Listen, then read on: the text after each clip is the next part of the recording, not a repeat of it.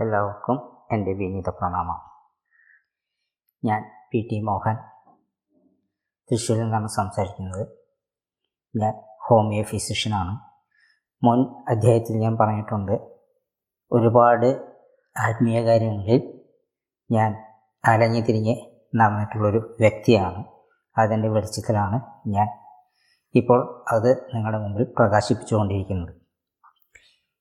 ഇന്ന് ഞാൻ പറയാൻ പോകുന്നത് ഗായത്രി മന്ത്രം എന്ന വിഷയത്തെ കുറിച്ചിട്ടാണ് സംസാരിക്കുന്നത്. മന്ത്രം എന്ന് കേൾക്കുന്ന സമയം തന്നെ പലരും ആ ഹിന്ദുക്കൾ പലരും നെറ്റി ചുളിച്ചു പോകാറുണ്ട്. കാരണം ഒരു കാര്യവും അടുത്ത് അറിയുക എന്നുള്ളത് അവരുടെ വിഷയമല്ല. അവർ ഒരു കുലത്തിൽ അല്ലെങ്കിൽ ഒരു രീതിയിൽ അല്ലെങ്കിൽ ഒരു സംഘടനയിൽ ജനിച്ചു പോയതുകൊണ്ട് അതുമാത്രമാണ് ശരി അതുമാത്രമാണ് പഠിക്കുകയും ചെയ്തുകൊണ്ടിരിക്കുന്നത്. അല്ലാതെ നമ്മൾ വ്യത്യസ്തമായി പലതും പഠിക്കാൻ ആഗ്രഹിച്ചാൽ മാത്രമാണ് നമുക്ക് കാര്യങ്ങൾ വ്യക്തമായിട്ട് അറിയുവാൻ സാധിക്കുകയുള്ളൂ. നമ്മൾ സ്കൂളിൽ ചേരുമ്പോൾ മലയാളം മാത്രമല്ല പഠിക്കുന്നത്. മലയാളം ഹിന്ദി ഇംഗ്ലീഷ് കണക്ക് അങ്ങനെ തുടങ്ങിയ അനേകം വിഷയങ്ങൾ നമ്മൾ പഠിക്കുന്നുണ്ട്. സയൻസ് സോഷ്യൽ സ്റ്റഡീസൊക്കെ പഠിക്കുന്നുണ്ട്. അതുപോലെ തന്നെയാണ് ചില വിഷയങ്ങൾ നമുക്ക് കാഠിന്യമുള്ളതാണ്. ചിലർക്ക് മാത്സ് ആയിരിക്കാം ചിലർക്ക് ഹിന്ദി അല്ലെങ്കിൽ ഇംഗ്ലീഷ് ലാംഗ്വേജുകളായിരിക്കാം. അങ്ങനെ പലർക്കും പല രീതികളാണ് ഉള്ളത്. അപ്പം നമ്മൾ അതിനെ സ്വാധീനിച്ച് നമ്മുടെ വരുതിയിൽ കൊണ്ടുവന്നാൽ മാത്രമാണ് നമുക്ക് അവയെ നിഷ്പ്രയാസം മനസ്സിലാക്കുവാനും അതനുസരിച്ച് പ്രവർത്തിക്കാനും നമുക്ക് സാധിക്കുകയുള്ളൂ. അല്ലാതെ കണ്ട് നമ്മൾ ഒന്നിനെ വെറുക്കുകയോ അല്ലെങ്കിൽ അത് തെറ്റാണെന്ന് പറയുകയോ അരുത്. ഒരു സംഗതി നമ്മൾ വളരെ വ്യക്തമാക്കി പഠിക്കണം. ഇപ്പോൾ ഈ മന്ത്രങ്ങളെല്ലാം മനുഷ്യനന്മയ്ക്ക് വേണ്ടിയിട്ട് പണ്ട് മുതൽ തന്നെ ഋഷീശ്വരന്മാർ ലോകം നന്മയ്ക്ക് വേണ്ടിയിട്ടും മനുഷ്യർക്ക് മാത്രമല്ല ലോകം നന്മയ്ക്ക് വേണ്ടിയിട്ടാണ് ഇതെല്ലാം പകർന്നു തന്നിട്ടുള്ളത്. മന്ത്രങ്ങളെല്ലാം വൈദിക മന്ത്രങ്ങളെല്ലാം ഒരുവിധം പ്രാർത്ഥനകളാണ്. ഇപ്പം നമ്മുടെ ക്രിസ്തു ഇവിടെ ജനിച്ചു വന്നിട്ടുണ്ട് ജനിച്ചിട്ടുണ്ടായിരുന്നു. അദ്ദേഹം ലോക നന്മയ്ക്ക് വേണ്ടിയിട്ട് തന്നെയാണ് ഇവിടെ ജനിച്ച് ജനങ്ങളെ ഓരോ കാര്യങ്ങളും ഉദ്ബോധിപ്പിച്ച് കടന്നുപോയത്.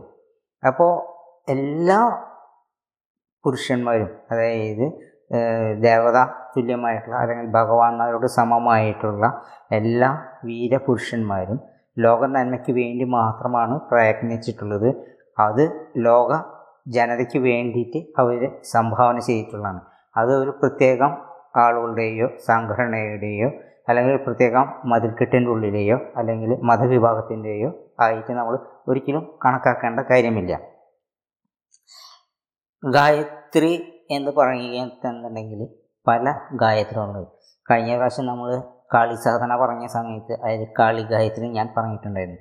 അപ്പോൾ പല ദേവതകൾക്കും കാളി അല്ല കാളിക്ക് കാളി ഗായത്രി ഉണ്ട് അതുപോലെ തന്നെ പല ദേവതകൾക്കും ഗായത്രി ഉണ്ട്.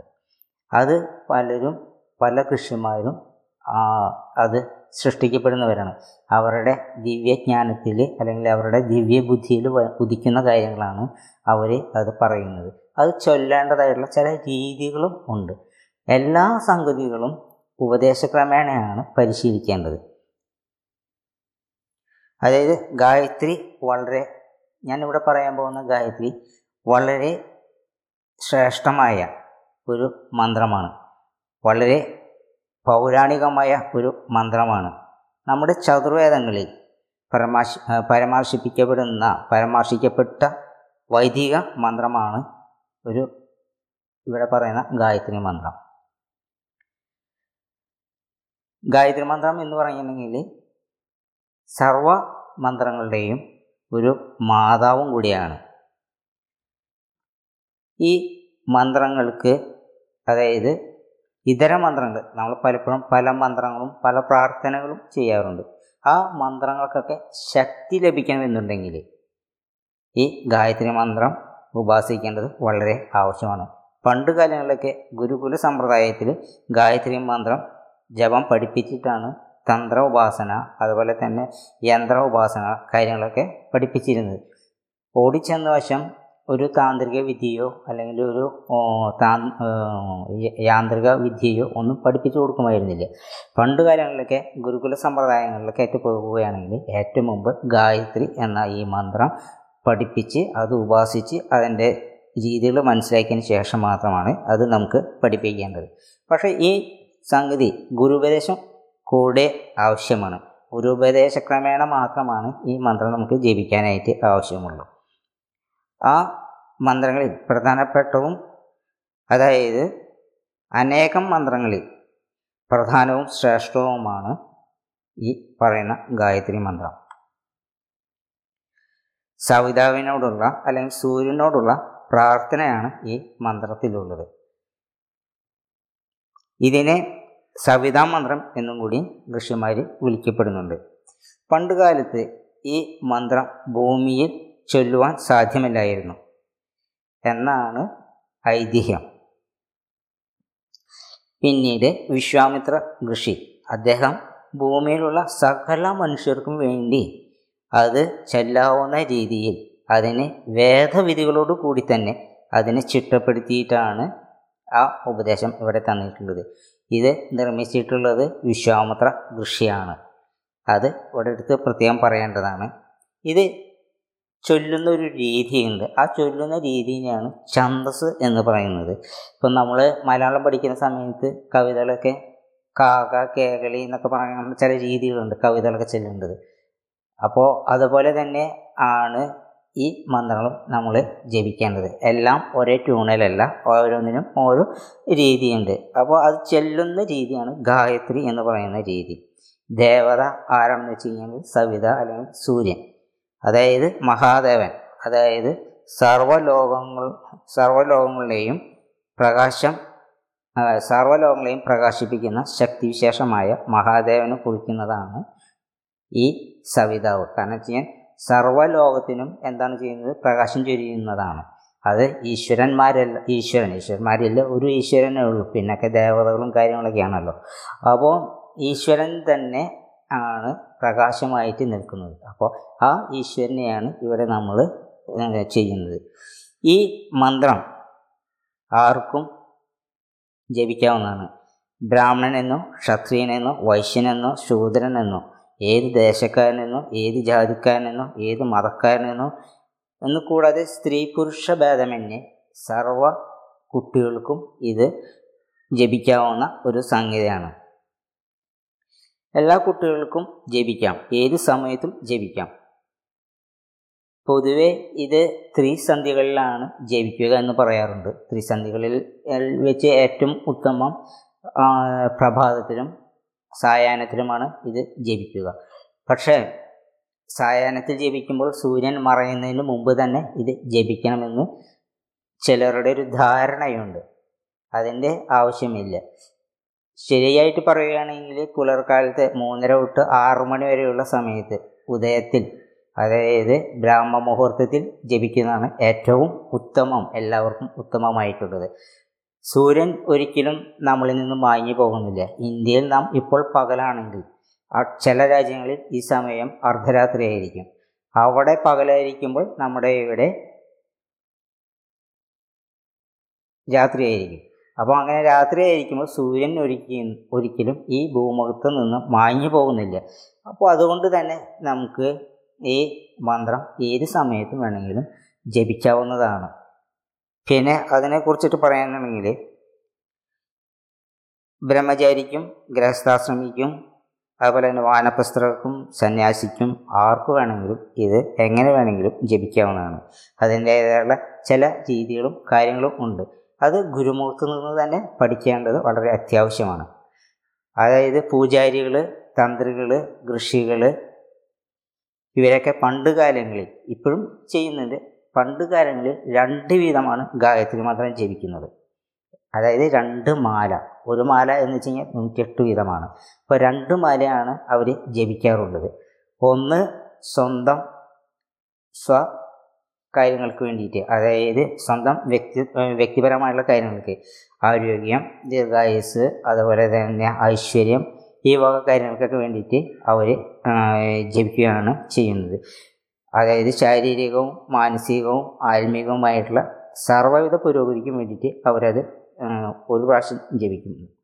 അടുത്ത രണ്ടാമത്തെ പ്രാവശ്യം ജപിക്കുമ്പോൾ അത് കുടുംബത്തിന് അതുപോലെ തന്നെ സമൂഹത്തിന് രാജ്യത്തിന് ലോകത്തിന് വിശ്വത്തിന് അവർക്കൊക്കെ എല്ലാവിധ നന്മയും സന്തോഷവും സമാധാനവും ശാന്തിയും ലഭിക്കുന്നതിന് വേണ്ടിയിട്ടാണ് അവർ അത് ചെയ്യുന്നത്.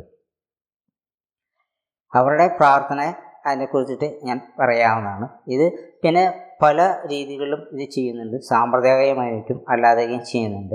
ഇത് ശുദ്ധിയോടുകൂടി കുളിച്ചിട്ട് ശുദ്ധിയോടുകൂടി ചെയ്യുന്നവരുമുണ്ട് അല്ലാത്തവരുമുണ്ട്.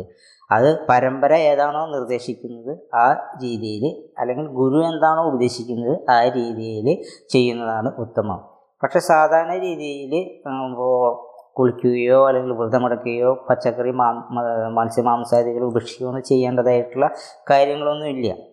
സാധാ അത് ഗുരുപദേശ ക്രമേണ ചെയ്യുകയാണെങ്കിലാണ് അതിന്റെ കാര്യങ്ങളൊക്കെ നമുക്ക് സാധിക്കുകയുള്ളൂ.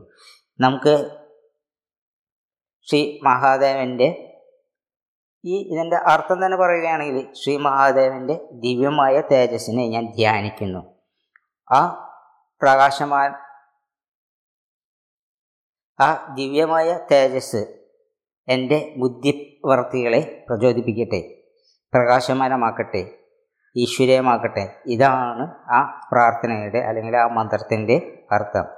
ഓം ഭോ ഭൂവസ്വഹ തത്സവിതുർവരേണ്യം ഭർഗോ ദേവസ്യ ധീമഹി ധിയോ യോ നഹ പ്രചോദയാത്. ഇതാണ് മന്ത്രം. മന്ത്രം എല്ലാവർക്കും പരിചയമുള്ളത് കൊണ്ടാണ് ഞാനത് അവസാനം പാടാമെന്ന് വെച്ചത്. അതിന്റെ അർത്ഥം ഓം എന്ന് വെച്ചിട്ടുണ്ടെങ്കിൽ പരം പരബ്രഹ്മത്തെ ഈശ്വരനെ അല്ലെങ്കിൽ പരമശിവനെ ദൈവത്തിനെയൊക്കെ സൂചിപ്പിക്കുന്ന വാക്കാണ്. കാരണം വെച്ച് കഴിഞ്ഞാൽ ബൈബിളിൽ പറയുന്നുണ്ട് ആദിയിൽ വചനമുണ്ടായിരുന്നു വചനം അവനോട് കൂടിയായിരുന്നു എന്ന് പറയുന്നുണ്ട്. അപ്പോൾ ആ ശബ്ദം ശബ്ദം തന്നെയാണ് ബ്രഹ്മം അത് തന്നെയാണ് ഈശ്വരൻ. അപ്പോൾ നമ്മൾ ആദ്യം പറയുന്നത് ഓം എന്ന ശബ്ദത്തിനെയാണ്. അപ്പോൾ ഇവിടെ ഓം എന്ന് ഉദ്ദേശിക്കുന്നത് പരബ്രഹ്മത്തെ അല്ലെങ്കിൽ പരമശിവനെ അല്ലെങ്കിൽ ദൈവത്തിനെയാണ് സൂചിപ്പിക്കുന്നത്. ഭൂ എന്ന് വെച്ച് കഴിഞ്ഞാൽ ഭൂമി. ഭൂവസ് എന്ന് വെച്ച് കഴിഞ്ഞാൽ അന്തരീക്ഷം. സ്വർ സ്വർഗം. തത് എന്ന് വെച്ച് കഴിഞ്ഞാൽ ആ. സവിതുർ എന്ന് വെച്ച് കഴിഞ്ഞാൽ സവിതാവിന്റെ അല്ലെങ്കിൽ പരമേശ്വരന്റെ അല്ലെങ്കിൽ ഈശ്വരന്റെ അല്ലെങ്കിൽ സൂര്യന്റെ. സവിതാവ് എന്ന് വെച്ച് കഴിഞ്ഞാൽ സൂര്യൻ. ആ സൂര്യൻ എല്ലാവർക്കും പ്രകാശം നൽകുന്നു. ഈശ്വരനും അത് തന്നെയാണ് പ്രകാശം ചെയ്യുന്നത്. ദൈവവും അത് തന്നെയാണ് ചെയ്യുന്നത്. വരേണ്യം ശ്രേഷ്ഠമായ എന്നാണ് അതിന്റെ അർത്ഥം. ദേവസ്യ ദൈവീകമായ അല്ലെങ്കിൽ ഈശ്വരീയമായ. ധീമഹി ഞങ്ങൾ ധ്യാനിക്കുന്നു. യാ എന്ന് വെച്ച് കഴിഞ്ഞാൽ യാതൊന്നും. നഹ. ന എന്ന് വെച്ച് കഴിഞ്ഞാൽ വിസർഗമുണ്ട്. അപ്പോൾ ന എന്ന് പറഞ്ഞാൽ ഇല്ല എന്നുള്ളതാണ്. ന എന്ന് വെച്ച് കഴിഞ്ഞാൽ അമർത്തി പറയേണ്ടതാണ് വിസർഗത്തോടി ന ഹ. ഞങ്ങളുടെ അല്ലെങ്കിൽ നമ്മളുടെ എന്നാണ് അതിന്റെ അർത്ഥം. ധീയ എന്ന് വെച്ച് കഴിഞ്ഞാൽ ബുദ്ധികളെ. പ്രചോദയാത് പ്രചോദിപ്പിക്കട്ടെ എന്നാണ് ഈ മന്ത്രത്തിന്റെ അർത്ഥം. എല്ലാവരും ഇത് കുറച്ച് വ്യത്യസ്തമായിട്ടാണ് ഞാൻ ഇവിടെ പറഞ്ഞിട്ടുള്ളത് എന്നുണ്ടെങ്കിലും അതിന്റെ അർത്ഥം കാര്യങ്ങൾ മനസ്സിലാക്കാൻ വേണ്ടിയിട്ടാണ് പറയുന്നത്. ഇതിന്റെ അർത്ഥമൊക്കെ ഒരുപാട് കാര്യങ്ങളൊക്കെ യൂട്യൂബിൽ അന്വേഷിച്ച് കഴിഞ്ഞിട്ടുണ്ടെങ്കിൽ നിങ്ങൾക്ക് അറിയാം കിട്ടാവുന്ന കാര്യങ്ങളാണ്. അതിൽ നിന്നും കുറച്ചൊരു വ്യത്യസ്തമായിട്ട് നാം ചെയ്യേണ്ട ഒരു കാര്യത്തിനെ കുറിച്ചിട്ട് മാത്രമാണ് ഞാൻ ഇവിടെ വിശേഷിപ്പിക്കുന്നത്. രണ്ട് മാല ജപിക്കുന്നത് ഒന്ന് സ്വന്തം കാര്യങ്ങൾക്കും മറ്റൊന്ന് കുടുംബത്തിനും സമൂഹത്തിനും അതുപോലെ തന്നെ ലോകത്തിനും വിശ്വത്തിനും മറ്റുള്ളവർക്കും വേണ്ടിയിട്ടാണ്. അപ്പോൾ ഇങ്ങനത്തെ ചില കാര്യങ്ങളുണ്ട്. പിന്നെ ഈ ഹിമാലയൻ പർവതങ്ങളിൽ അനേകായിരം വർഷങ്ങളായിട്ട് ഓരോ ധാമങ്ങൾ തന്നെയുണ്ട്. ഗായത്രി ധാമങ്ങൾ തന്നെയുണ്ട്. അവിടെ നിരന്തരം അവർ ഒന്നോ രണ്ടോ എന്നല്ല നൂറ്റെട്ട് വീതം നൂറ് മാല അഞ്ഞൂറ് മാലൊക്കെ ഇരുന്ന് ജപിക്കുന്ന സന്യാസിമാരുണ്ട്. അപ്പോൾ അവരുടെയൊക്കെ ഉദ്ദേശം എന്താ വെച്ചിട്ടുണ്ടെങ്കിൽ ലോകം നന്മയ്ക്ക് വേണ്ടിയിട്ട് തന്നെയാണ് അവരതൊക്കെ ചെയ്യുന്നത്. മഹാഭാരതത്തിന്റെ ഏറ്റവും ശ്രേഷ്ഠമായ ഒരു കാര്യവും അത് തന്നെയാണ് മഹാഭാരതം ഇപ്പോഴും ശോഷിക്കാതെ നിൽക്കുന്നതും ഈ ഋഷിവരന്മാരുടെ ആ ജപം തന്നെയാണ് എന്ന് നമുക്ക് വിശ്വ ഉറച്ചു തന്നെ വിശ്വസിക്കാം. അപ്പോൾ ഇതിനിപ്പോൾ പറയുമ്പോൾ ജാതി മത ഭേദ വ്യത്യാസങ്ങളൊന്നുമില്ല. അതുപോലെ ലിംഗഭേദ വ്യത്യാസങ്ങളില്ല. ദേശകാല വ്യത്യാസങ്ങളൊന്നുമില്ല.